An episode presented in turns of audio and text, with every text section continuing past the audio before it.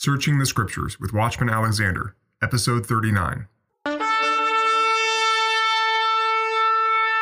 everybody in the world going to die before someone finds the answer? Do I have to remind you that theory is the beginning of the solution? What are we up against? Is it a dangerous thing? All I've ever known to be true is a lie. I didn't say it would be easy. I just said it would be the truth.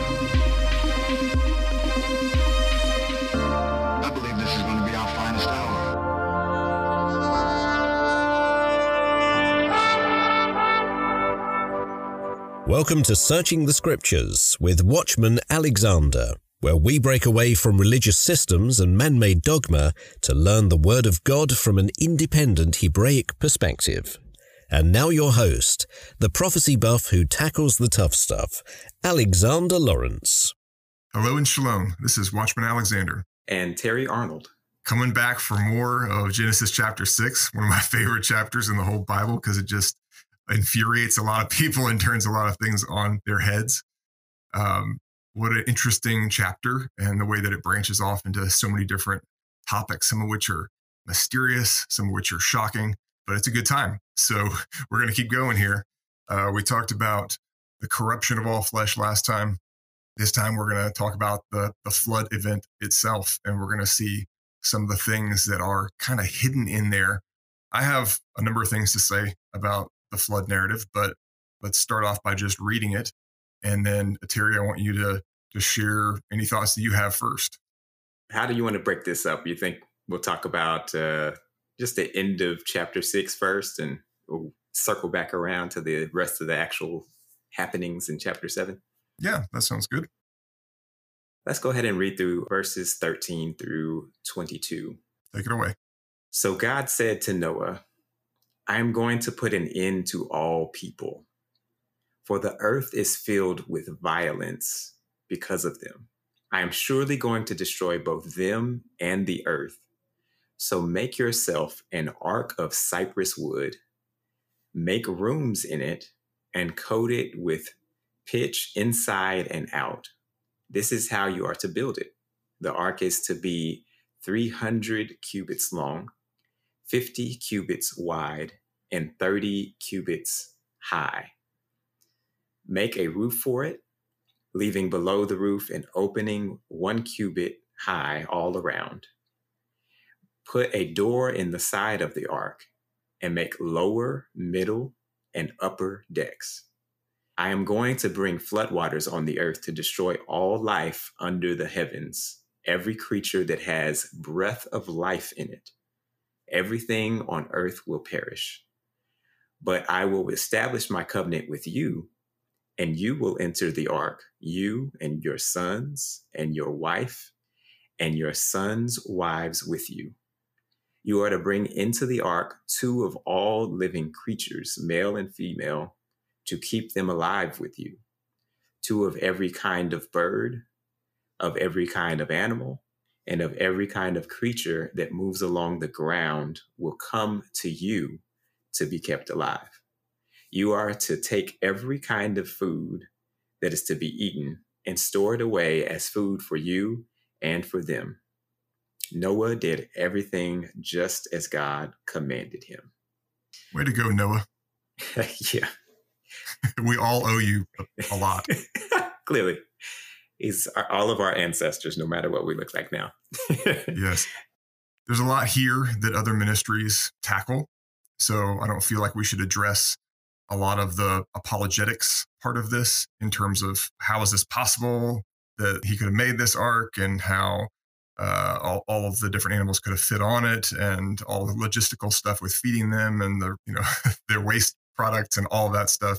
I'm going to leave that to other ministries that have already done a good job on that. But there are some things here that I think we should point out. So you go first. What do you see?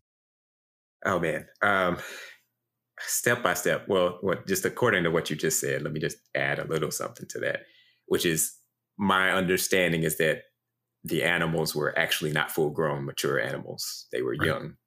And so that that helps a lot as far as space. But um, verse eleven and also verse uh, thirteen, what God, when he's speaking to Noah and when he's talking about how he feels, the number one thing that poses a problem that, that really grieves God most of all of the things mentioned here in this passage is violence, which in in the Hebrew is Hamas.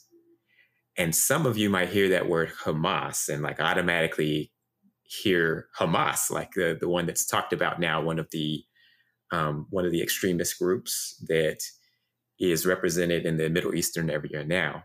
And that is indeed the same word. And yes, that is a part of what they're talking about, yeah, violence, right?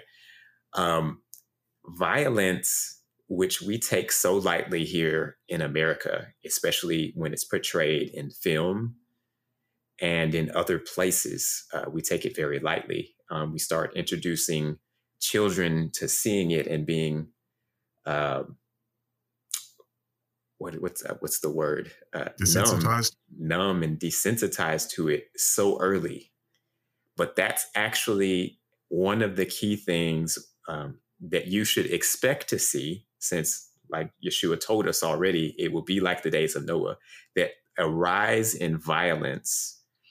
And and I don't just mean like, uh, you know, we, we think of, oh, you know, you mean like the the riots where they're like looting and looting buildings and things like that. No, like beyond that, violence again, like with soul against soul. And I say soul against soul because that actually connects with what God's saying here about who is going to be destroyed or what is going to be destroyed. Um, I remember I, I watched some uh, some kind of little kids movie, actually. I think it was uh, Cre- Creatures Great and Small or something like that. And uh, they were letting the things on the ark. It was a movie about, like, it's an alternative story of the ark story. And there was all of these creatures trying to check in to see if they could get on the ark. And there was this strange family that it was following. And by the end of the movie, this family finds out that they actually were supposed to be water-dwelling creatures, which is why they their names weren't on the list to get on the ark, which is the whole storyline. They're they're upset and they're trying to find a way to trick their ways to get on the ark. And then they find out, oh, we just didn't know we were supposed to live our whole lives. Um, and I remember thinking at the time, I was like, wait a minute, like, what about the the kid, the the things that are in the sea, right? And then I learned, like, that it was mostly the stuff on the ground that God was after. And not just stuff on the ground, but stuff that uh, breathes especially. Um, but, you know, these categories that we got here, uh, especially when we're talking about verse twenty, it's the birds, right? It's the animals. And it says a lot of translations have every kind of creature that moves along the ground. Um, so in the Hebrew, I forget the exact Hebrew word that it is, but uh, it's it's literally like creeper. Um, a lot of words in the Hebrew, um, they double for a verb and a noun, and like they they use the roots very loosely. And so everything that creeps um, is really uh, what it says, and it just captures that in like one word that basically literally translated as creeper.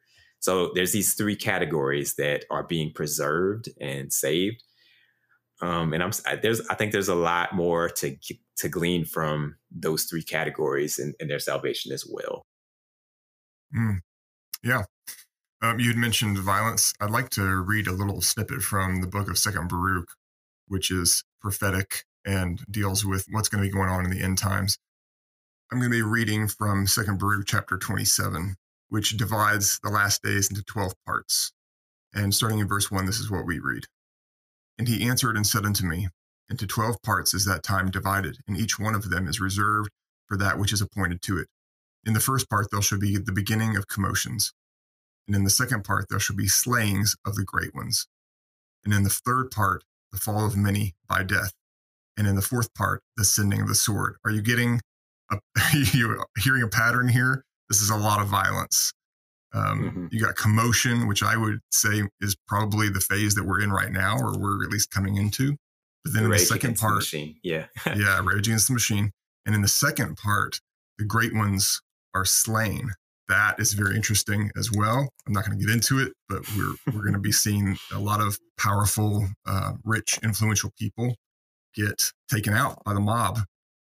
Yeah, and, and then, to, just to add something in there, uh, commotion, the literal definition is like civil insurrection.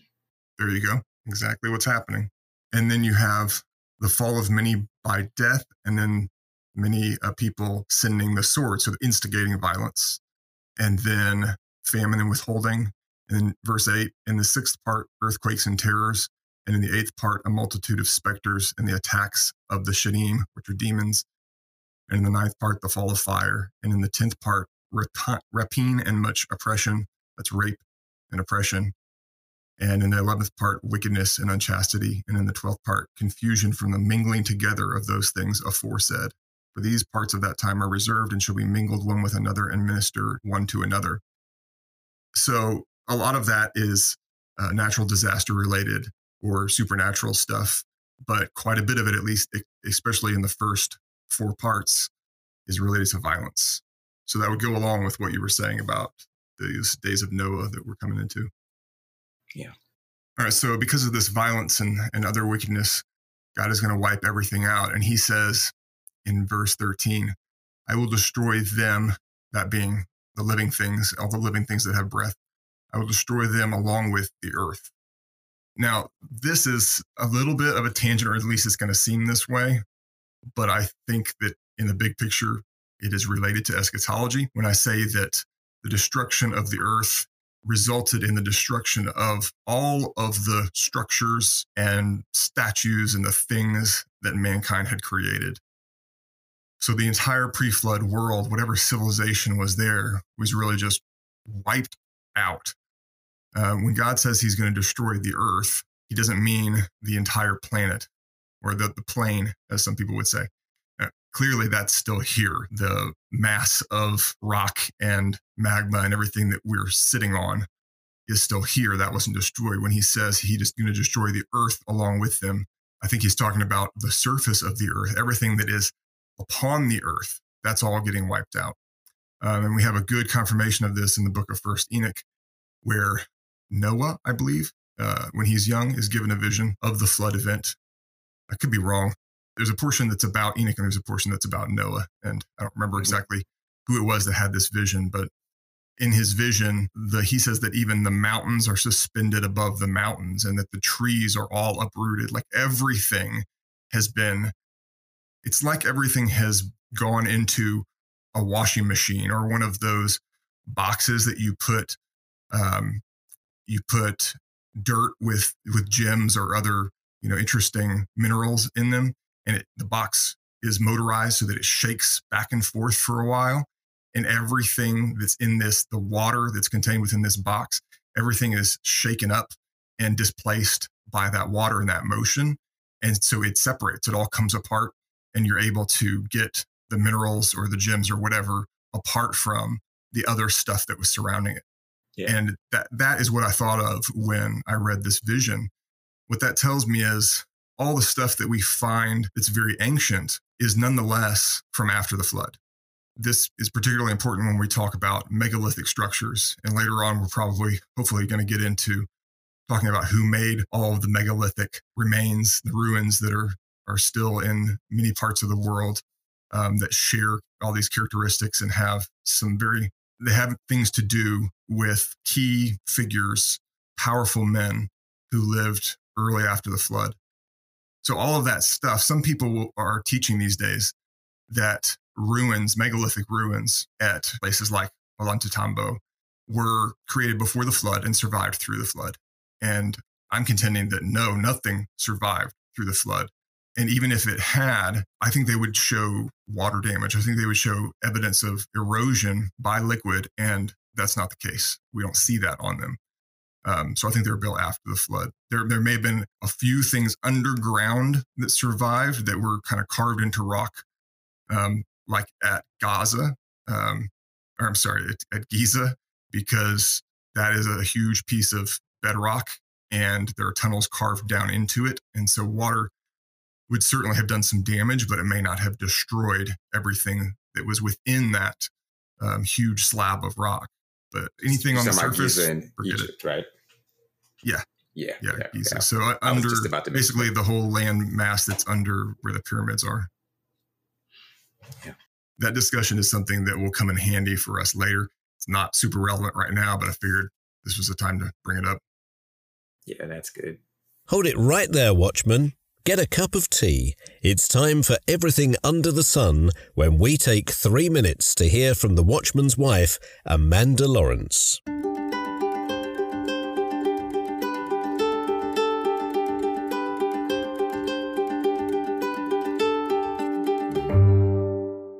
Welcome to Everything Under the Sun with the Watchman's wife.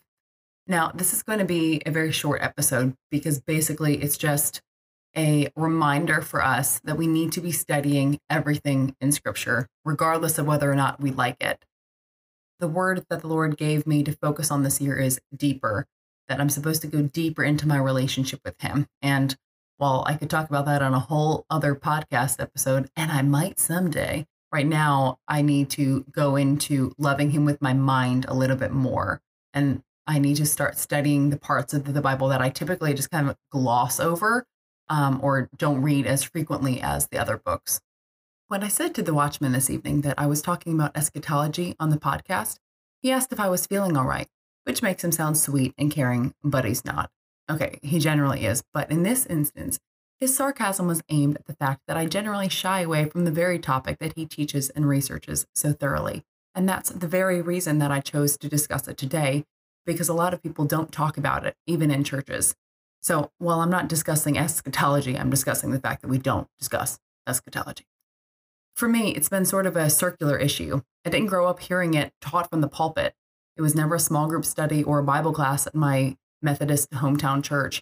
I sort of thought it was relegated to the scholars, and then if anything really important and timely popped up, surely word would get out and all of the churches would start teaching it and people would be clamoring for knowledge, right? Well, we know that's not the case. And I think I was able to make that incorrect assumption for so long because I wasn't hearing differently from anyone else in church leadership. And I don't know if it's because the topic is too difficult to understand or if it's scary or confusing or what, but basically this is just a call for us to remember that the whole Bible is applicable. God says He'll give us wisdom when we ask, and we live in a time where there are way too many resources available for us to claim that we didn't have a way to learn. Now, I happen to be married to a man who can teach me well, and can direct me to other teachings that I can trust if need be. My relationship with God, though, is my responsibility, so I still need to test everything that I learn against Scripture to make sure that it lines up. But when I didn't know how to start testing Scripture against Scripture, I got with someone who did. So now is when I normally say that you can reach me at the watchman's wife at gmail dot com. But I want to add, if you don't know where to start studying prophecy or eschatology, please email me. I'll go with the Watchman and I'll get resources over to you. Now, Alex gets a lot of emails from y'all, up to and including those who believe themselves to be the Antichrist.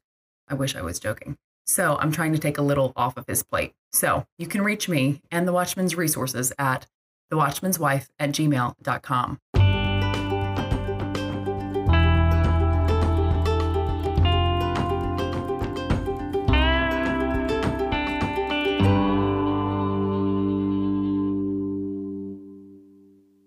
Yeah, this this word here for ark, the other place that it it is it shows up is with Moses. So the basket that he is put into is literally called an ark.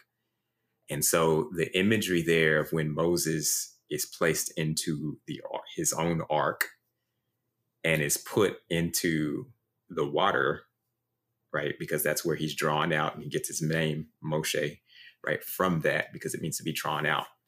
Uh, that That's actually the last place it appears, is I am looking right now, Exodus two, verses three and five. So it's not even the same as the other word for ark, um, like the Ark of the Covenant. That's a different word, which actually sounds closer to Aaron. It's like Aharon or something along those lines.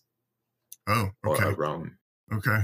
But that is interesting uh, about the parallels there. And the fact that everybody else died, all of the children his age died, except for him because he was in the ark and therefore he survived. Right. I wonder if there is any kind of connection to the Ark of the Covenant. Anyway, that's for another time. But mm-hmm.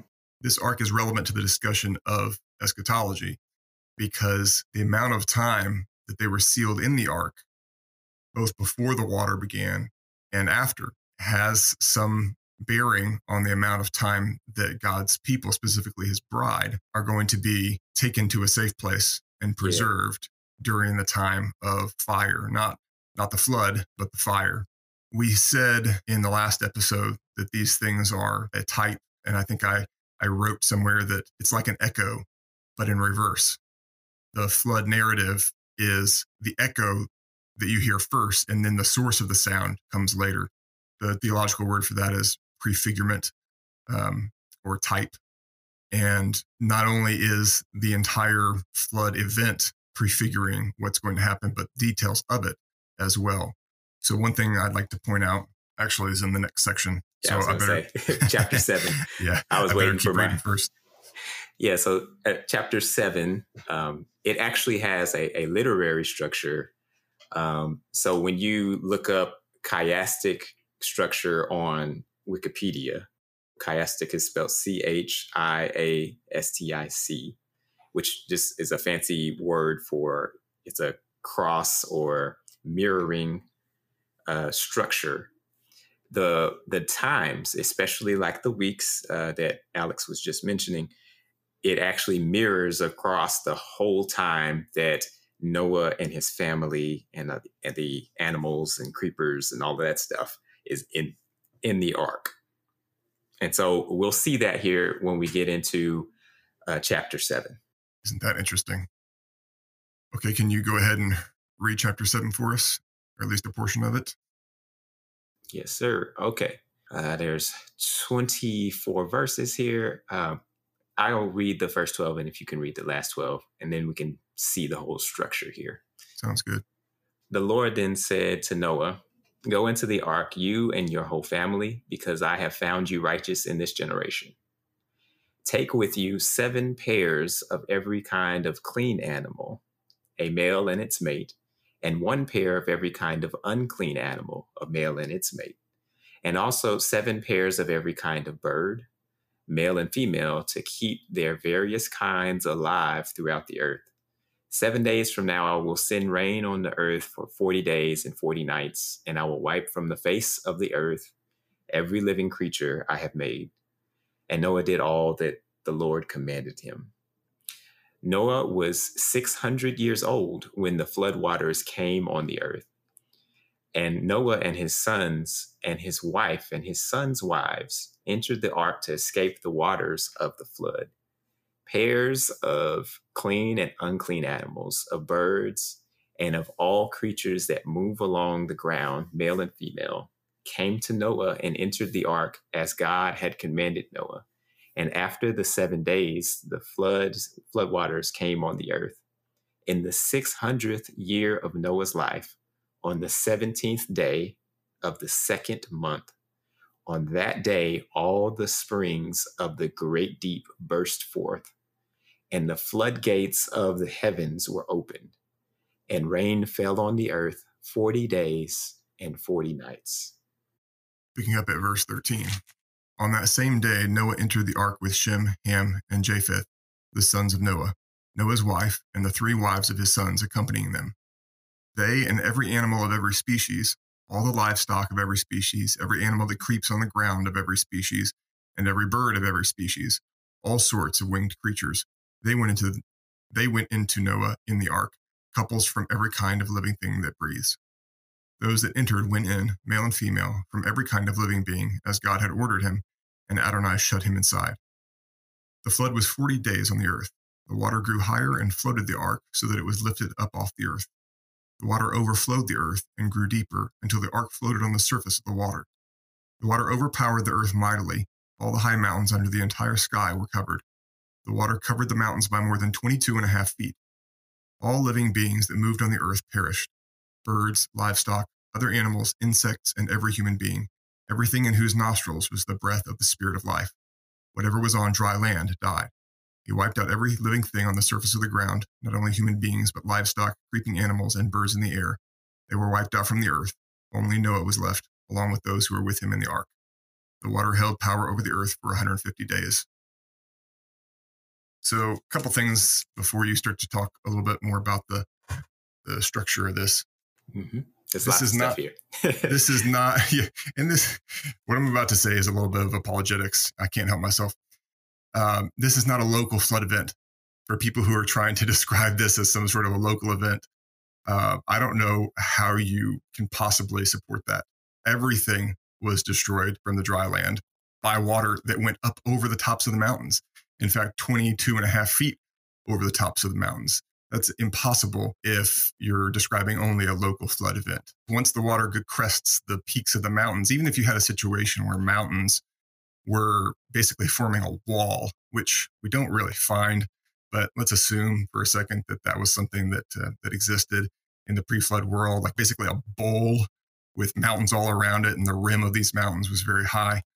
Um, once the water crested the peaks of those mountains, that water flows out over that bowl into the rest of the world. You can't have water twenty-two feet over the tops of the mountains and not go out and flood the rest of the world. That's just uh, not how physics works. Also, I wanted to point out that every living thing with a soul, with the breath of life in it, died, um, which means there are things that are not living that didn't die. And that would include things like microbes um, and things like certain insects, maybe worms, um, those types of creatures which do not have breath. They don't breathe in the sense that uh, the higher order creatures do. And so the Bible makes a distinction that science doesn't make, because science says that the microbe is living in the same way that a human being is living. And the Bible says that that's not the case. There are things that have a soul. Those are living creatures.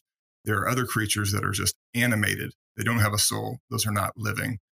Anyway, that's an aside, but that's something we talked about on this podcast before, so I thought I'd bring it back up. Yeah, and this uh, this marking of time here is also really important for us, right? When it's breaking down to the day how old Noah is, what day, what month it is, um, all of these things we gotta we gotta know, right? If, if this is something that happened that long ago, and it it's noting the day very explicitly, there's something being told to us here. Yes. That we have to ask about. We have to ask Adonai about, like, what are you trying to tell us here, God, about this sequence of events, about the time frame? Um, and uh, Alex, you want to talk about the the parallel of the six hundredth year uh, to, I, I think sure. You've talked about it other times on the podcast, but. Uh, mm-hmm. Yeah, Noah was six hundred when the flood began, and six hundred is a fractal of six thousand. So, I mean, just drop the zeros. The important digit here is six. Uh, we know that the earth will be six times a thousand years old when the millennium begins. So the day of the Lord is at the end of six thousand years of history. Now, when that began, we can argue about, but definitely it is the end of the sixth millennium that brings in the day of the Lord. And so knowing that the final destruction, the, the destruction by flame, is a, I want to say an echo, but I think the better word is probably rhyme. It rhymes with the destruction by the flood. Interesting. Uh, yeah. Then, then we have, and immediately we see the parallel there between the years of Noah and the years of the earth at the time of these two destructions. Right. Right. And then and we, we can keep going with that kind of numerology in this passage, because we see they were in the ark for seven days. And then there was forty days and forty nights of, of destruction, um, of flooding specifically. Well, let's just start with the seven days. A lot of dispensationalists have caught onto this idea and have taught that the seven days of Noah and his family being shut up in the ark before it rained is the equivalent of seven years that God's bride will be shut up in the chuppah, the safe place in heaven, while the wrath of God is poured out on the earth. And break down, break down what the term dispensationalist means briefly for our, our listeners. Uh, it's a type of premillennialism. So it, it's a futurist approach to prophecy, which I agree with. That part's correct. Um, but they go into... They create a doctrine whereby there are dispensations throughout history, and God was working differently in each dispensation. So the plan or the program of God is kind of a new thing in each dispensation. And I, I totally disagree with that, but that informs their eschatology. I mean, how can it not? So how you break down God's program of salvation and uh, and redemption and, and judgment throughout all of history really is going to determine what you think is happening in the last days and how you decipher those prophecies. Yeah. And just to connect that even more, that so dispensation is kind of a, a big fancy word for like an era or a time, time period, a fixed time period, uh, normally of the same size. And so they break it down and they say, well, God talked this way from years zero to two thousand, uh, using an example. And then from years two thousand through four thousand, he talks this way to everybody and has this set of rules. And that basically with each new era, like it, it almost gets presented like God changes what he does, which is, you know, on the base level, it's true. Like it, there is some development that happens. But the part that normally gets missed is that there's a thread that connects through all of the time time frames uh, that we go in and out of. And so um, dispensationalists typically make a much thicker line in between each stage when it's it's much more blurry than that. And it's also much more connected than that. Um, you know, this is also how uh, a lot of people go, well, we need to only pay attention to the New Testament because that's That's the dispensation that we're in. And we don't need to pay attention to the stuff that happened before, law of Moses or right. Noah laws even. And so that that kind of thinking basically tries to wall off what time you're in and say, I only need to worry about the stuff that's going on right now. I don't need to care about anything from before. Which is a um, big mistake. Right. You, you can't separate that out and say, oh, well, there was a dispensation of law and now we're in the dispensation of grace. Excuse me, God has always had laws. God has had regulations since the very beginning, which we've already talked about on this podcast before, um, even right after the garden, in the garden, but but also right after the expulsion from the garden, there were regulations in place. And uh, Cain was not in God's good graces because he wasn't following the directions. Yeah. Um, and God still has laws today, which we see thousands of them in the New Testament. So you can't break it up like that. It's it's really a sequence of covenants that build upon each other to approach a given goal. Yeah. And, and you know, one thing I want to say here is that, you know, we're not saying that to condemn people who think uh, with a dispensational uh, mindset, because that's not really what we're after. We, we're after truth. And sometimes the truth is not quite as simple as we would like it to be, right? It's more complicated than that. And even what we've said here about dispensationalism doesn't really cover all of the different flavors of it and different thoughts that people have behind it. And so I'm saying all of that to say, you know, this is not a, a condemnation message to everybody who's dispensationally thinking it.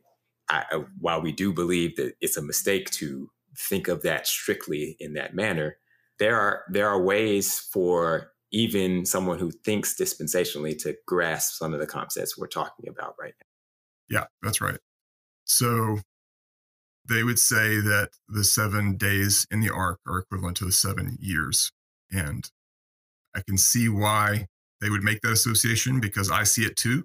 I just mm-hmm. don't equate them to years. I don't find any place in scripture that would allow me to, to use that kind of an algorithm where days equal years. That's not to say that there isn't an example of that maybe somewhere. I haven't. Well, uh, there's there's some examples. Uh, yeah, I got some. So okay. I want to say it is Ezekiel. Yes, Ezekiel, when he when he is rationing food according to the punishment of the Israelites for the years which they did not uh, keep Sabbaths. Um, and there's also the Exodus. Yes, that's what I'm looking for. There we go. The in the Exodus story, we got that as well, where the edict from God for the days that the spies spy out the land, which is the forty days, they get forty years to match that in the wilderness that they have to wander after disheartening the people to not go up and do what the Lord was telling them to do in taking the land of Canaan.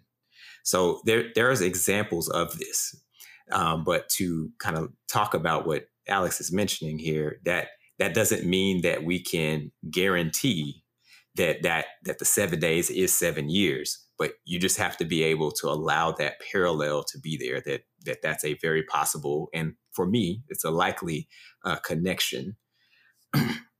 Since well, the covenant, where that bothers me is that in those other instances, we have an explanation of that. Like God lays that equation out for us. He says, yeah. these days are going to equal these years. And in this case, we don't have that. Um, and so it makes it, I hesitate then to impose that on the text when it's not given. I'm not saying it's not possible. It's possible. I would rather, though, interpret it as days equaling days, so that literally, if this is repeated in the end, it's going to be seven days that the people of God are shut up. And I think that that makes more sense when you look at Sukkot, the festival of Sukkot. Right. You're in it for seven days. That's that's literally the honeymoon period when the bride and the groom are together in the chuppah for seven days before they come out and have the wedding feast. So that's a very easy connection for me. And to then go beyond that and try to impose a seven years type of paradigm doesn't make a lot of sense to me. Yeah. And so, and to follow that a little bit, um, so that because there's other numbers here, which we'll get into more, and we we might, we'll probably have to save the chiastic stuff for next time. But uh, the the other days here, right? We got the seven days, and then there's the forty. And then later we're going to find out that there's basically this one hundred fifty day period in the middle, and then it comes back around. Um, all of these things are saying something, right? They're telling us something. They're telegraphing something that is hidden at this time, and that's encoded, as we we talk about. And so the whole encoding, neither me nor Alex have that of what's being telegraphed by the Holy Spirit here, right? And so that's why how Alex has his hesitance about saying, okay, seven days is seven years, because we don't have the whole picture. Like you, if you're going to do that, you also have to match the forty days. Well, how do you interpret the forty days? Is it forty days or is it forty years, mm-hmm. right? Um, and so if you run into consistency problems as you keep going through. That's why I, like, while I lean towards the seven years, I, I only lean that way because my understanding is that uh, the covenant that gets broken is a week of sevens, or uh, is a part of that Daniel week. And so the only reason why I, I allow for that for myself is because I get that, that seven, that last week of the seventy weeks of Daniel is to come. And so I don't know where that fits. And I honestly don't know which seven it is, even in this passage. I just see that it's seven, right? And so um, my very simplistic way of looking at is likely very, very wrong or very incomplete. And so that's why um, I also don't jump on the dogmatic bandwagon where I say it has to be this way or it can't be anything else, which I, I've seen that one from a lot of guys uh, who are really smart guys, and they they love the Lord and they know their stuff. Uh, guys like Ken Johnson, who I, I really respect, he's one that would would put forth that same kind of idea. Um, I just am not completely sold on things like what Ken and others have have said, uh, because I just see some stuff missing that makes me go, ah, I can't I can't say for certain that that is how it is. Yeah, I hear you on that. We can't be dogmatic. Keep in mind, though, that what we see here is people being protected for seven days before the water of the flood starts, not yeah. during. And what the dispensationalists would tell you is that the people of God are protected in heaven while the wrath of God is being poured out on earth for seven years. But that's not the picture that we have. It's more, it's it's much more detailed than that, which we'll get into here when we dive more into the structure here of chapter seven and also chapters eight and nine, because the, the chiastic structure actually began back in uh, Genesis chapter six, verse ten, and it continues all the way through uh, Genesis nine, verse, verses eighteen and nineteen. So it's actually really big, but this part has some of the number stuff pretty heavy. Well, that'll be fun to hear about. I'll let you regale us with that at the beginning of the next episode. Yeah. Awesome. Talk. All right. Well, guys, that's all the time we have for today. Until next time, be wise as serpents, harmless as doves. Watchmen out. Shalom.